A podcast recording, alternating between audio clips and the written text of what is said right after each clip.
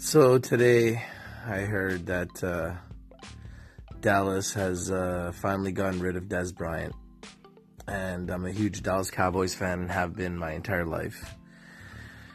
And uh, Dez has just been a Cowboy for so long, so it's like a very sad day. But I also believe this is a step in the right direction for the Cowboys. Dez was one of those players that would want and demand the ball from Dak Prescott and Dak Prescott is trying to be the type of quarterback that's going to give the ball to the person that's open, not just to force it down to Dez.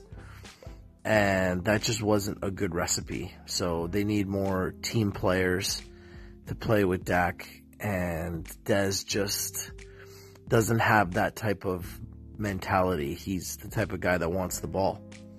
So, you know, it just was time to move on. I understand what they're doing, and I believe that they're looking at the draft right now at replacing Dez, and they have signed Allen Hurns, um, who I believe probably would have around similar numbers to Dez. So I believe that uh, that's a pretty good signing, Allen Hurns, which a lot of people are kind of not talking much about. It's kind of going under the radar, but I think he is. He even wears the same number, 88. So it's kind of interesting. Um, I believe they will sign someone in the draft. There's a few different receivers that uh, they're talking about.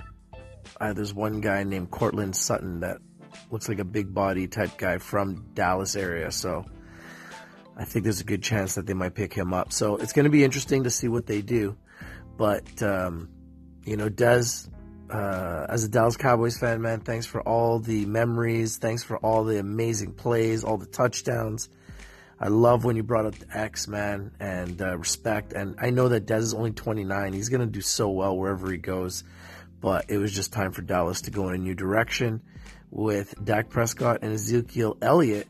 And now they just need to find another young star to play with those two.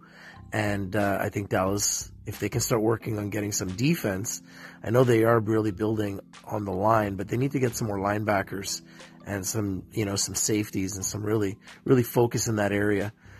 And I heard that they're talking about getting Earl Thomas potentially, so that would be amazing. So, um, yeah, so this is Rich talking sports, talking the Dallas Cowboys.